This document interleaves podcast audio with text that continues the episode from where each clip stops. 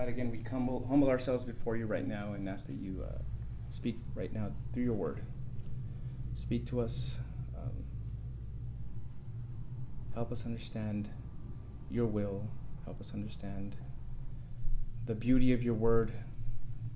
And help us surrender to it, Lord. As difficult as some of these topics and issues are, Lord, this is your word. And you've written them and you've given it you've given them to us for a reason. Lord.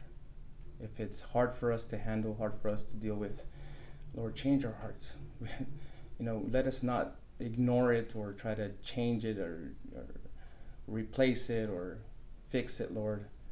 But let us just be conformed to your word.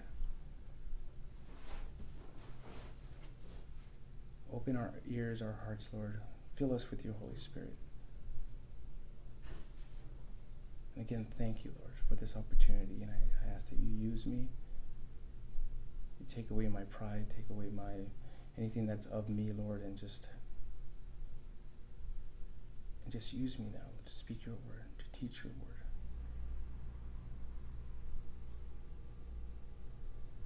We love you and we praise you. We pray these things in Jesus' name. Amen. Have you guys ever had one of those? Um, man, I shouldn't. I shouldn't have said that. Moments. Those moments that you just completely like. You say something and you're like, man, I, I regret that. I regret saying that. I, I feel nah, dumb saying that. I, it's. I, I've had several of those moments. I mean, I've, I've been always one of those guys that uh, spoke before I thought, and it's gotten me in trouble so many times. And my wife probably could tell you that, man, I've made some pretty serious mistakes um, with my words. Um, but I remember uh, one time in particular, and I want to share this, this story with you. Um, I was about 19, 18, 19 years old, and I was working at this uh, clothing store that sold a lot of sports memorabilia, sports gear. And, uh, you know, I'm just there minding my business, my, doing my work, minding my business, you know, just stocking shelves and all that stuff and this was up in San Francisco. And uh, and these two, I guess now the politically correct word is little people came to the store, you know, and uh, and they were looking around and you know typical, hey, what can I help you with, or you know, um, is there anything you're looking for? And um, they're like, yeah, we're. They said, yeah, we're looking for these for these jerseys, for these this particular type of jersey, hockey jersey. And I go, oh yeah, we, we have them over there. We have them right hanging over there. He's, they're like, do you have it in a size small? And I was like, no, but we have an extra large. Want me to get that down for you to, to try on? You know, do you want to, want me to get you that extra large? And they looked at me with this puzzled look in their face like, dude, like, seriously? You're, you're wanting us to try on this? And these were really extra. I wouldn't be surprised if they were extra, extra large. I mean, these were huge jerseys. And, uh, and then my, my coworker was looking at me and he's like, dude, what's like, like you, that's almost like an insult. That's all you almost insulted them because, you know, um, you're offering them an extra, extra large, you know, jersey. And they're like, they were really small people. And I was like, yeah, you know, again, I, I put my foot in my mouth. You know, I felt really bad. I, I was like, uh, I ran to the back like a little girl, you know, just like, ah, I messed up. You know, it was embarrassing. But I mean, that's just one quick story. And, um, I'm sure there, I, there are several more. Just putting my foot in my mouth. And I'm just thankful that we have a Lord, we have a Savior that uh, didn't have that problem. You know, we have, uh, in our story today, we have religious leaders that are, are attempting to trap Jesus, are attempting to bait him, are attempting to um, compromise his integrity are attempting to question um, what he believes about the resurrection. And, uh, and Jesus was too smart for them. And as I mentioned, our passage this morning, we'll be looking at a group of influential Jewish leaders who decided to put their differences aside and form this alliance. Unfortunately for them, though, they underestimated the keenness of Jesus and his extraordinary wisdom. They underestimated him. They didn't, they were like, whoa, you know, I, and, and it, it really it is a surprise to me reading already through these 12 chapters um, that still they were caught off guard. But yet, time and time again, we see that they underestimated it. And so as a result, their attempts to bait Jesus proved unsuccessful. And their goal to eliminate Jesus was becoming more and more challenging for them. What I hope that we understand, what I hope that as we walk away uh, today, as we walk out those doors, is that we see throughout this message is that what we think is what, what we think matters most to us is not always in alignment with what matters to God. Proper realignment begins with knowing the scriptures and knowing the power of God. Again, Mark chapter 12, we're going to be beginning in verse 13. Then they sent some of the Pharisees and the Herodians to trap him by what he said. When they came, they said to him, Teacher, we know you are truthful and defer to no one. For you do not show partiality, but teach truthfully the way of God. Is it lawful to pay taxes to Caesar or not? Should we pay or should we not pay? But knowing their hypocrisy, he said to them, Why are you testing me? Bring me a denarius. Bring me a denarius to look at. So they brought one. Whose image and whose inscription is this? He asked them. Caesar's, they said. Then Jesus told them, Give back to Caesar the things that are Caesar's, and to God the things that are God's. We begin in verse 13 with uh, the verse telling us that they sent some of the Pharisees and the Herodians to trap him by what he said. Now, they were the religious authorities who wanted to get rid of Jesus. Now, we, we saw who they were back in chapter 11, verse 27. We learned that they were the chief priests, the scribes, and the elders.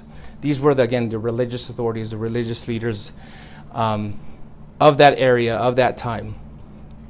Well, this group decided to send the Pharisees, who we've already looked at in previous chapters, and the Herodians. Now, the Herodians, we haven't studied it, we haven't looked at yet. This is a new name, um, this, new, this is a new group.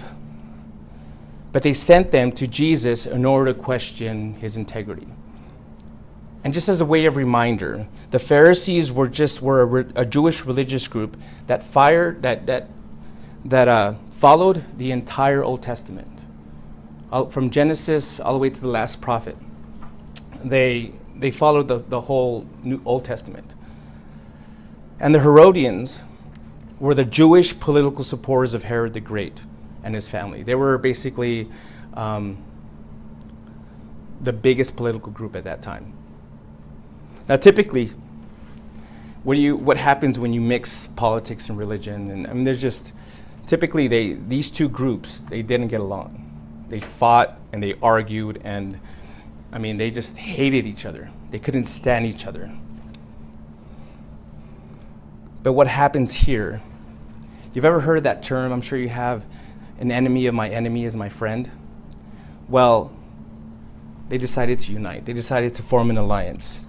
They realized that Jesus was a threat to both their empires, to both their livelihoods, and the Herodians and the Pharisees decided to serve together, decided to that come together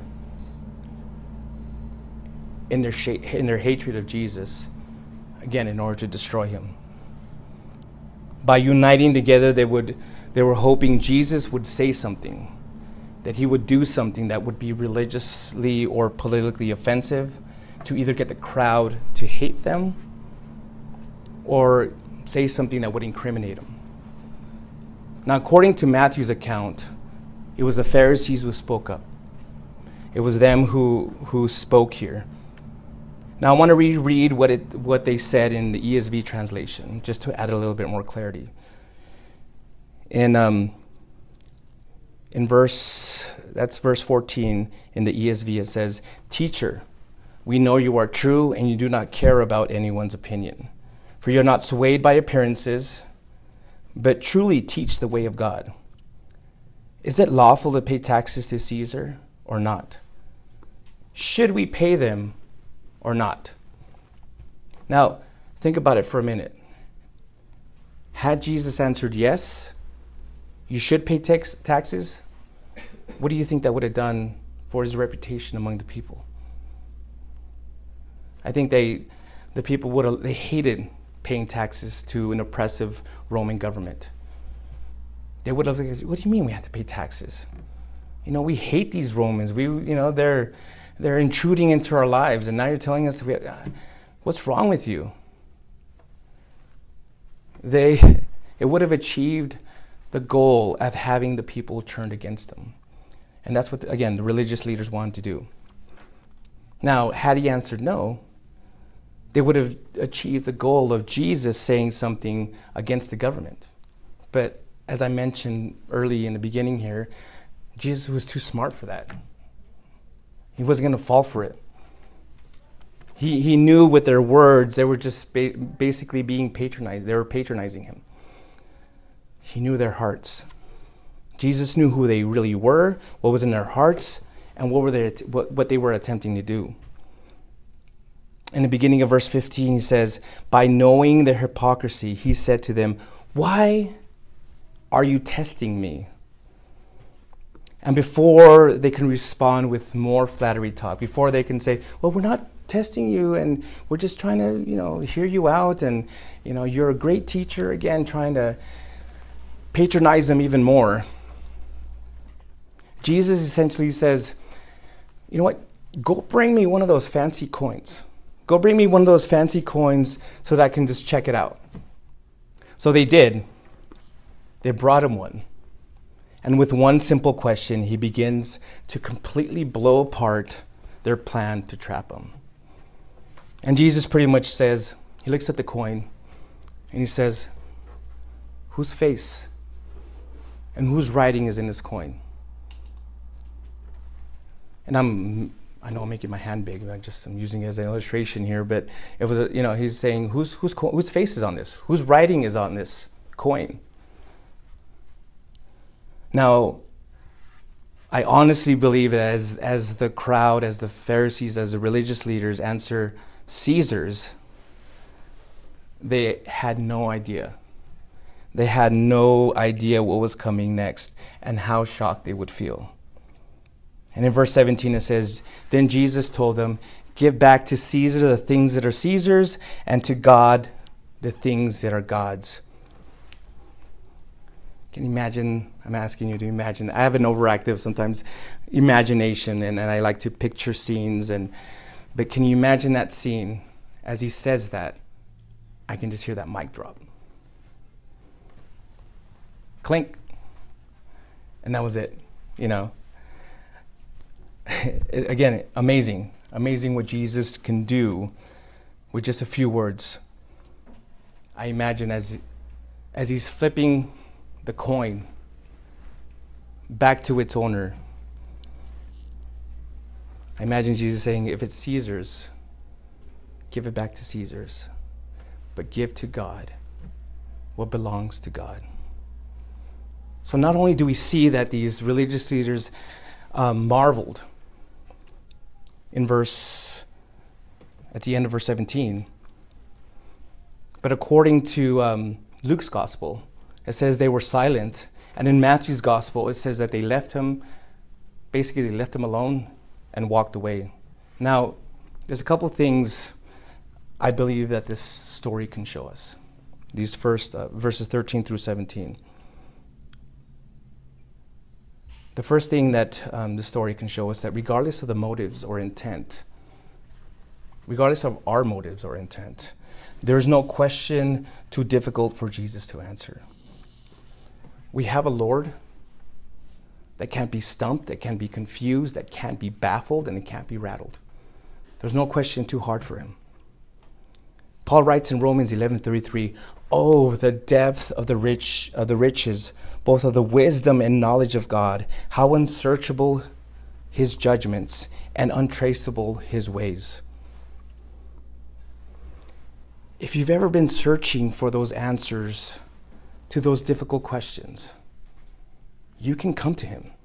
You can seek him out. I know all of us do. We've all have questions that just seems like nobody can answer.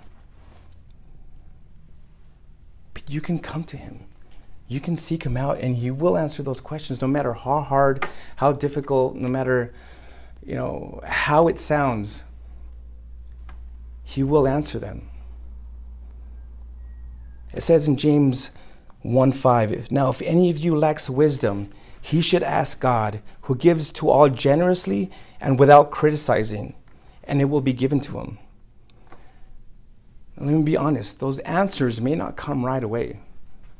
Those answers may not just, you know, he may not just come in a cloud and or open up the clouds and, t- and speak to you and tell you um, exactly the answer to your questions right then and there. But believe me from personal experience, He will answer them. He will answer them exactly when you need to know them. Not a moment too late or not a moment too soon, but He will answer those, those questions for you when you need to know them. We can't I know uh, our natural tendency is to have that frustration and, and to feel like, oh, Lord, how come you're not answering? I need the answers right now. But we have to remember that His timing is different than our timing.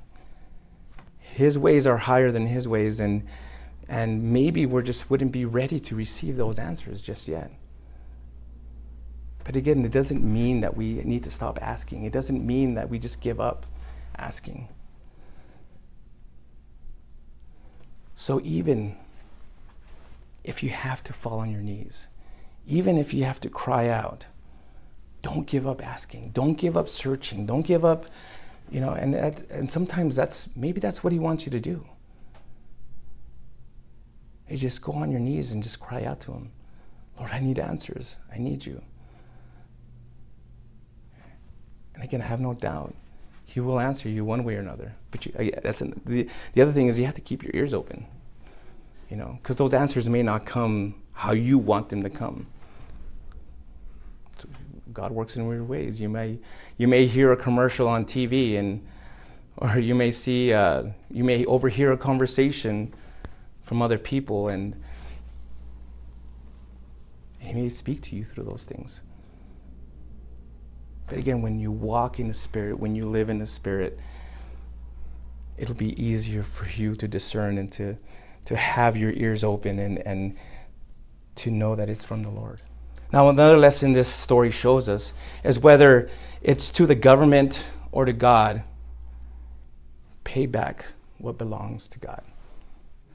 We're told in Romans 13, the Apostle Paul actually explains that God created two institutions in this world the church and the state.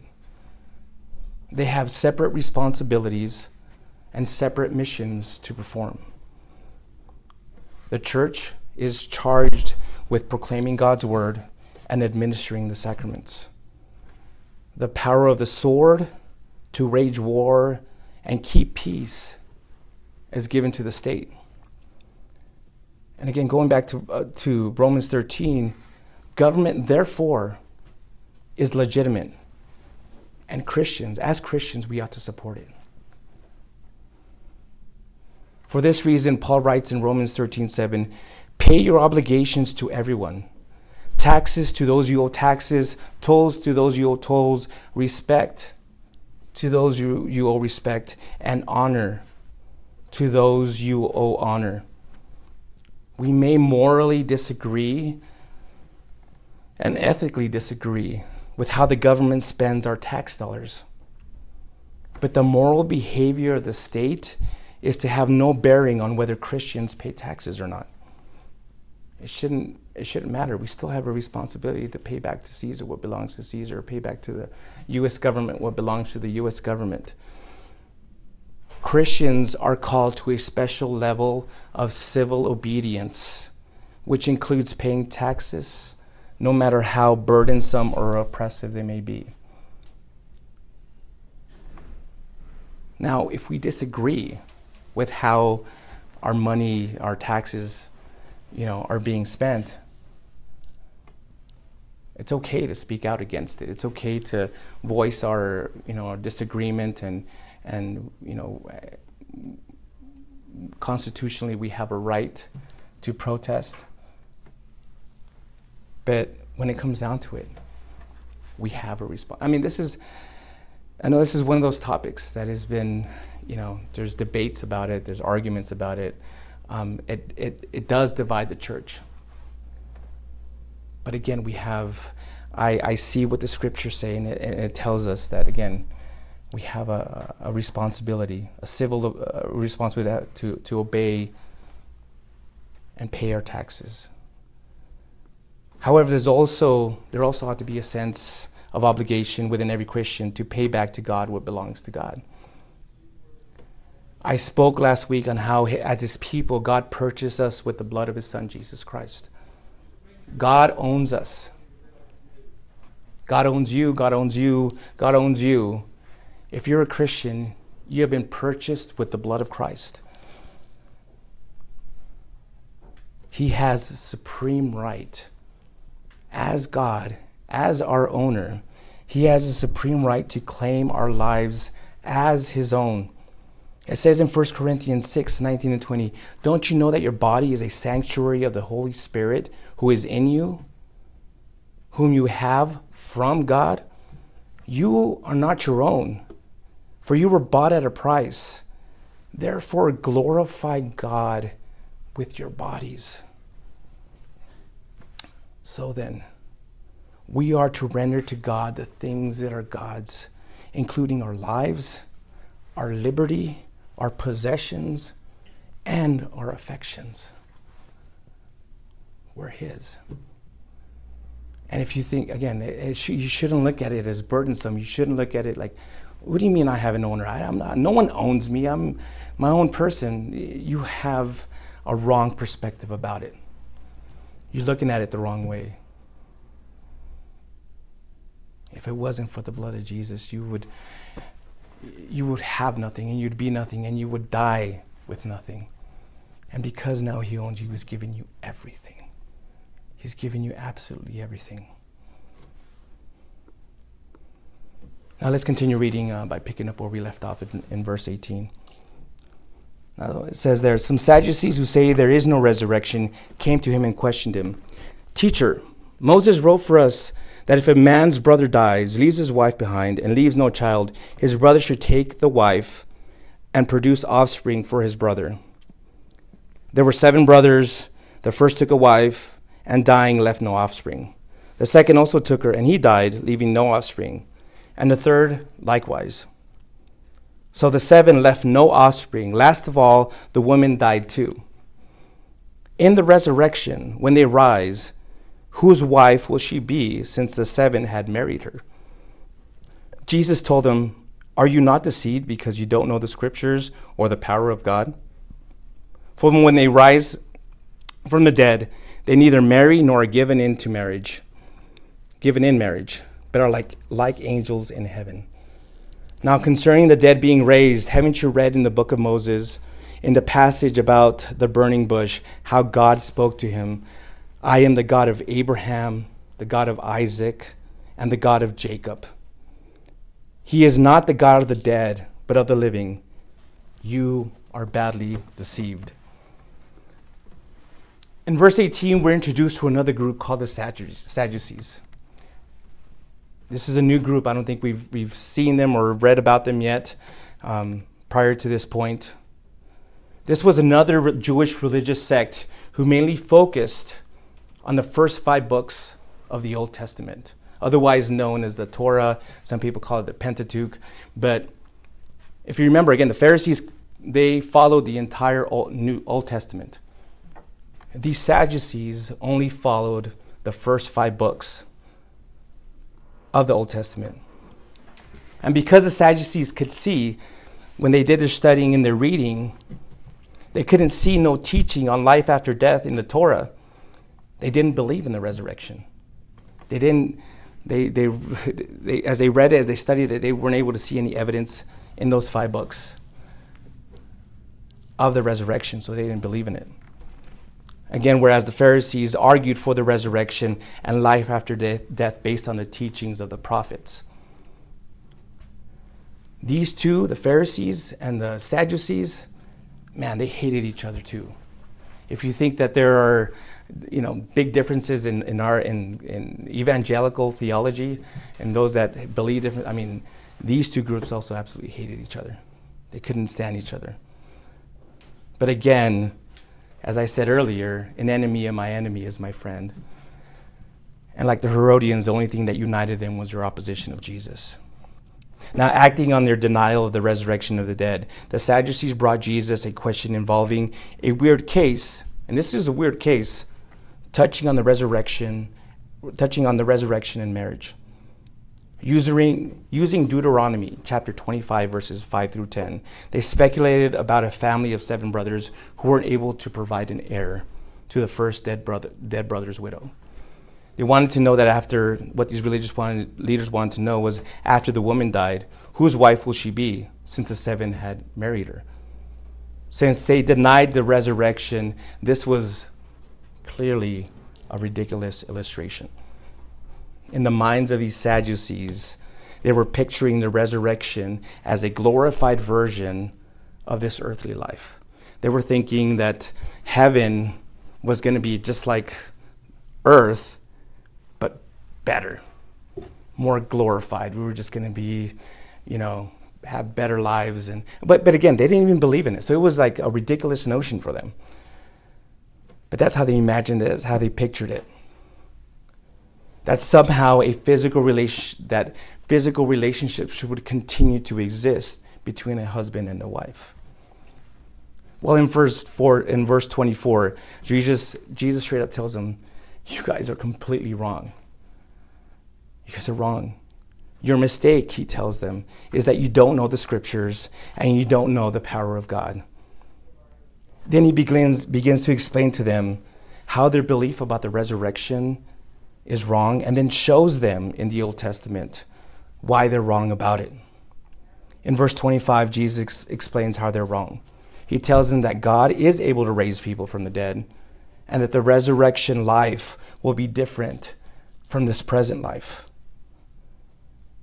He tells them marriage won't be necessary because humans will be like angels in heaven who don't die.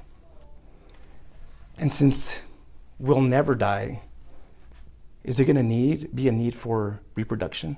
Is there going to be a need to have babies since we're never going to die? No. It's not going to be any need to have you know to have any babies up up in heaven. We're going to be living forever. In verse 26, Jesus shows them why they're wrong. He cites a conversation that, Moses, that God had with Moses at the burning bush, and that's from Exodus 3 6. Now, if the Sadducees were correct, those men were dead and gone when God spoke. But when God called out to Moses, he said, I am the God of Abraham, Isaac, and Jacob. Had they been gone, had they been dead, had they been irrelevant and, and, and, and the resurrection didn't exist, God would have said, I was the God. But they were alive. And He was still their God. So Jesus finishes by telling them in verse 27 He is not the God of the dead but of, of the living. And again looks at him and says, You're deceived. You're wrong. How do you think you react? You went to school all these years, lived your whole life studying the, the, the Bible and the New Testament, and now someone's telling you you're wrong. It either will crush your pride or it would just make you even more angry, get you more upset.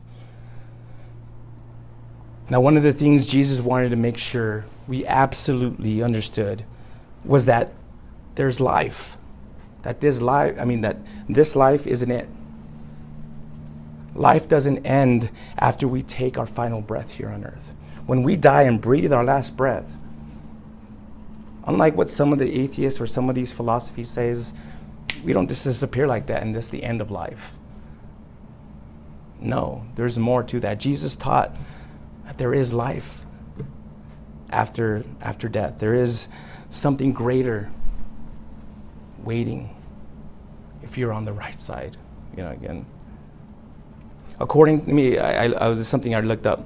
According to one researcher, of the 1,994 words of Jesus in all four of the Gospels, about 60 of those verses, that's roughly about 3%, might be construed as either directly or indirect, indirectly referring to hell. And 192 verses, that's about 10% in the Gospels, Jesus references heaven, eternal life, or his coming kingdom. Why do you think it was so necessary for Jesus to teach on that topic? Why do you think he wanted to teach on it? It may seem like he, he didn't teach on it a lot, but nonetheless he did. He taught on it, and it was, it was an important topic, but why? Why do you think that? Well, just like this story shows us, there were some who just didn't believe in the resurrection, didn't believe in life after death. Secondly, he knew there were others who had an incorrect understanding of what that resurrection would be like. And lastly, it was necessary for Jesus to teach on the resurrection because he was about to prove it.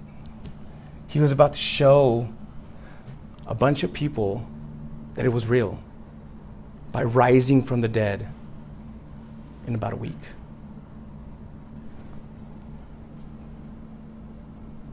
In those categories. I mean, do you are you ever confused about the resurrection? Are you not sure about the resurrection?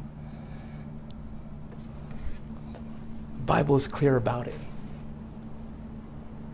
If you have questions about it, it's just a matter of searching God's word for it, having Him speak to you through His word. It's there.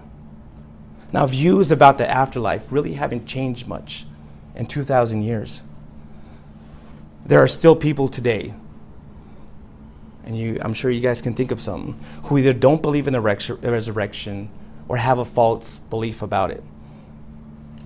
Jesus explains in verse 24 there are two main reasons people are ignorant or deceived about the resurrection. The first reason is due to their lack of biblical knowledge. And the second reason, reason is that they have no idea how powerful God truly is as believers and followers of Jesus Christ. If you're a believer and follower of Jesus Christ, God doesn't want you to be unaware of what to expect after you die. One of the biggest reasons people are so scared and freaked out about death is because they don't know anything about it. They're afraid of the unknown. They would rather deny and the, the existence of life after death and to accept it because if they accept it, they would they know that that would bring about too many answers, too many more questions. They would have to be, uh, they knew they know that they, they're gonna have to be accountable to somebody or something. It is a you know for those who don't have that hope and that faith, there is that fear. But as Christians, we shouldn't have that fear. We shouldn't have that fear of dying. You shouldn't have that you know, those people that we love and we care about. We shouldn't, I mean, yeah, you know, I, yes, I, I know that we're going to miss them when they're gone, but if they're believers in Christ, we shouldn't fear where they're going to be at, you know, where we, that we're going to see that we should know and have a faith and hope that we are going to see them again. But you personally, you shouldn't be scared. You shouldn't be scared of death. I know I'm ready. I mean, if, if I was to walk out this door right now and I was supposed to, and I'm struck by a car, whatever, and I know I know where I'm going, and I'm at peace with it. I'm fine. You know, I go to work every day, and sometimes I know it's a dangerous job, but um, I would, yeah, it makes me sad. I don't know what would happen to my family, but Again, I know God would take care of them, and, but I know where I'd be. I know where I would be going. Do you have that same assurance? Do you have that same peace? One of the reasons it's so important to read and study the Bible is because everything we need to know about the resurrection is in there. Is in there. It's found within the pages of the Word of God. The other reason is the more you know God's word, every display of his power will ultimately convince you that He alone has the power over death and life. It says in Deuteronomy 23 39, See now that I am, I am He, there is no God but me. I bring death and I bring life, and I give life. In 1 Samuel 2 6, we're told, The Lord brings death and gives life. He sends some to Sheol, and Sheol, we're talking, uh, in Sheol is talking about death or Hades, or hell and Hades. And then he also says, and raises others up. Now, instead of showing you every single passage in the Bible that references the resurrection, because that would take me all day and that would take too long here, and you know, um, I'm going to focus here on what he says about it here, what he says here in this story. The first thing Jesus does in verse 25 is guarantee a resurrection.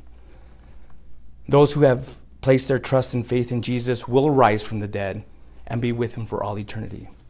Jesus said in 11 in John 11 verses 25 and 26, I am the resurrection and the life. The one who believes in me, even if he dies, will live. Everyone who lives and believes in me will never die. Ever. Ever. Ever die.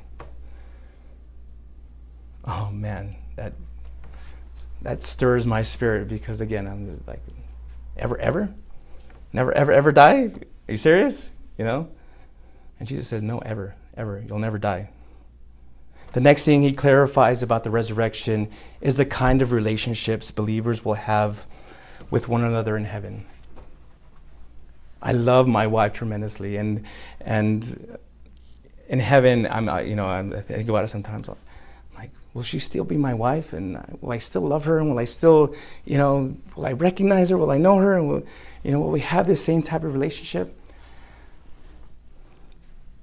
But I think, you know, what, what it comes out, I, I, I'm thinking about it the wrong way. I'm looking about it the wrong way. Oh, according to this passage and others, in the resurrection, marriage won't be necessary because perfect love, because perfect love with one another will exist perfect love. Complete, perfect love will exist. Love will no longer be messy or confusing, but instead be pure and genuine. In heaven, love won't be based on feelings, emotions, and physical acts. Rather, love will be as God intended it to be flawless, holy, and complete. And as I mentioned earlier, because we have a new, eternal, and perfected bodies in the resurrection, reproduction won't be necessary. You see, in addition to companionship, the main reason God instituted marriage between a man and a woman was to make and have babies. It's one of the main reasons, just to repopulate, fill the earth with more people. Now, since we're told that there won't be marriage, we will no longer have to make and have babies. Well, I won't have babies, but women won't be able to have babies anymore. And I think that, you know, for some it's like, yeah, okay, it's too painful. You know. The last thing Jesus informs us about the resurrection is that believers will be like angels. Believers will be like angels. There's this myth, there's this belief that when we die, we get wings and fly up to heaven. We're going to be angels. According to this passage, no, that's not true at all. We will be like angels. I believe Jesus put it this way because our simple and finite minds. Our human minds won't be able to comprehend, won't be able to, wouldn't be able to grasp the full description, the complete description of what we're going to be like when we're in heaven. In heaven, we won't be angels, because they were created for a completely different reason. They were created for a, a different function, and their role is different than ours. There's one more thing I want to read to you here about the resurrection.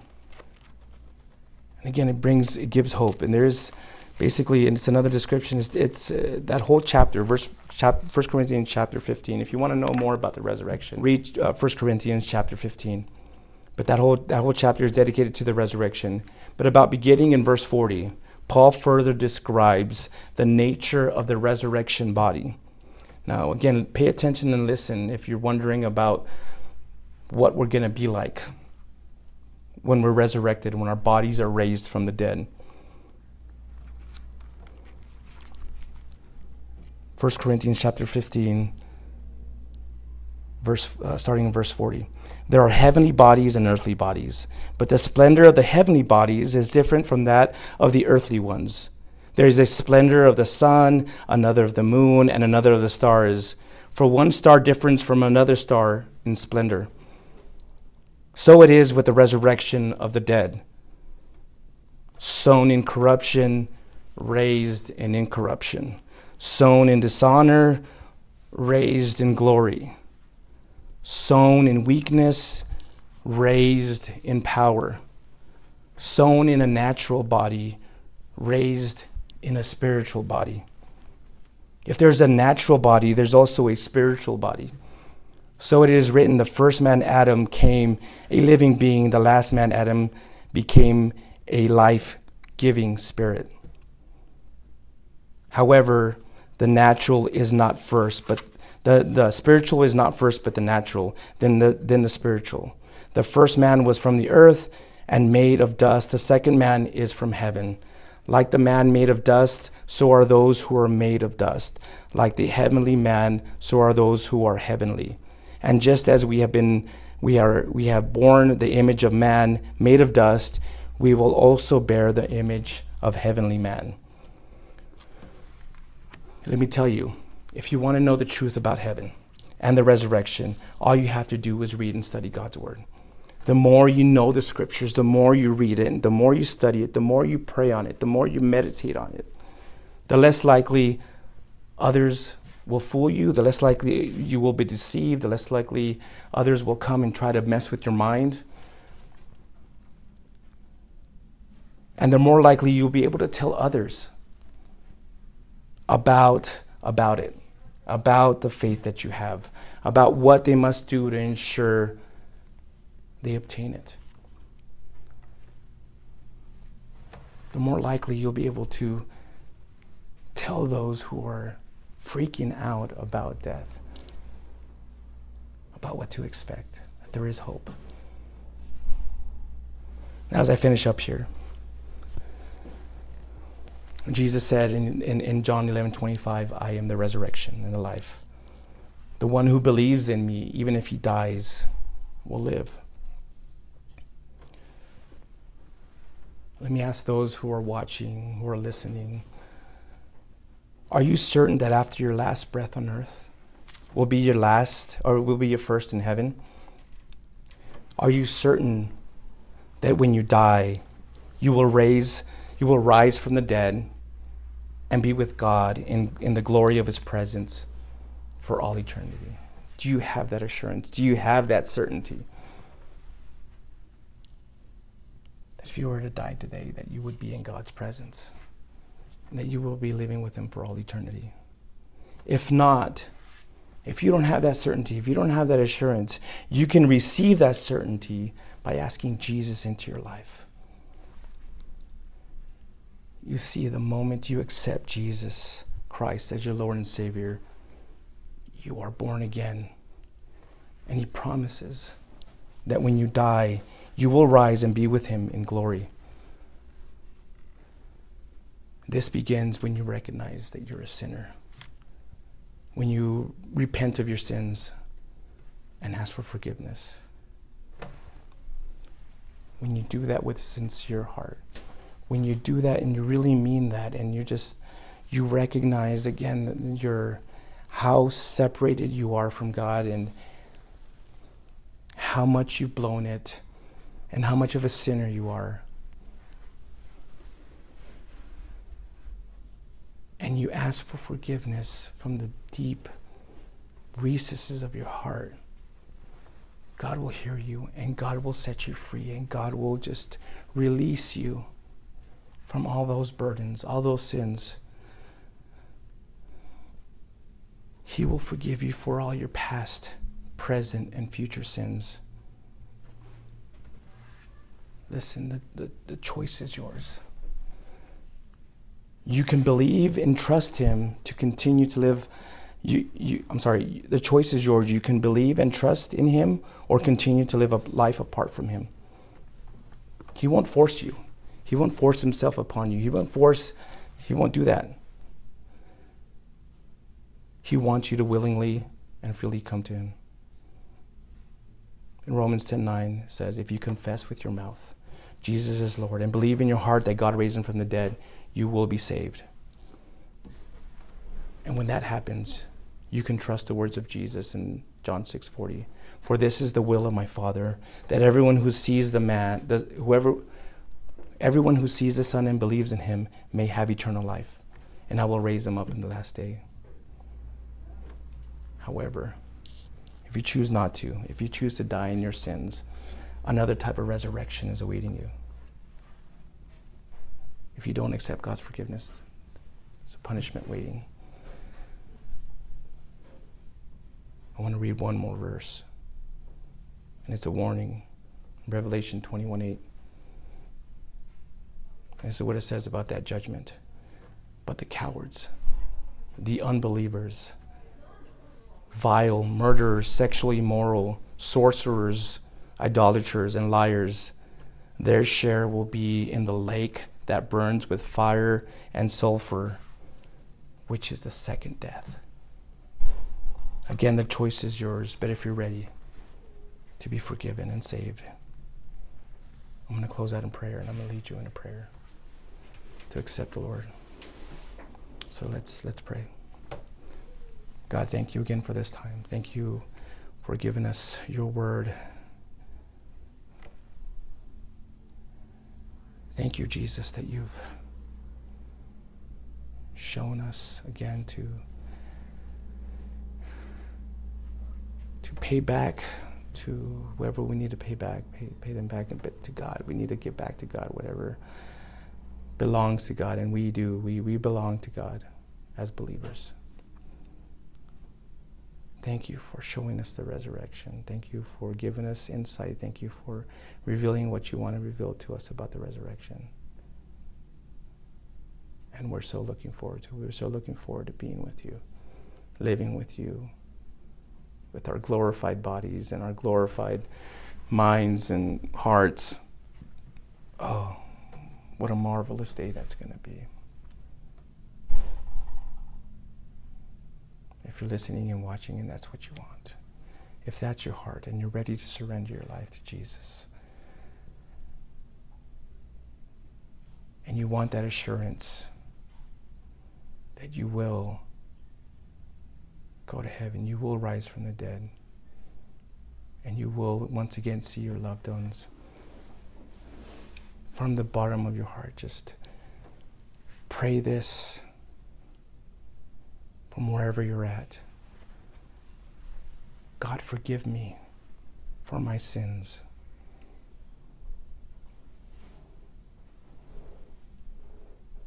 I'm sorry for what I've done.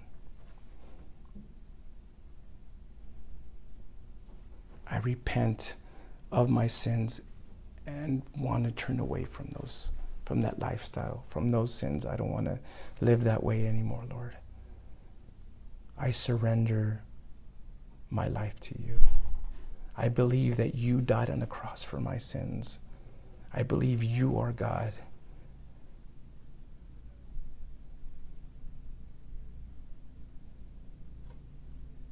And I ask again, I give myself over to you.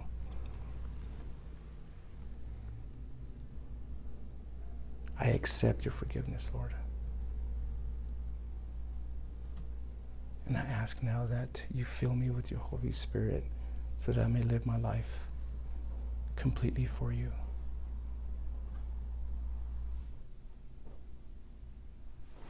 thank you for forgiving me of my sins, Lord, and I accept that forgiveness. God, I pray for those who prayed that. Fill them, Lord. Fill them with your love, your mercy, and your grace. Give them new life. May they walk with you from here on forward, Lord.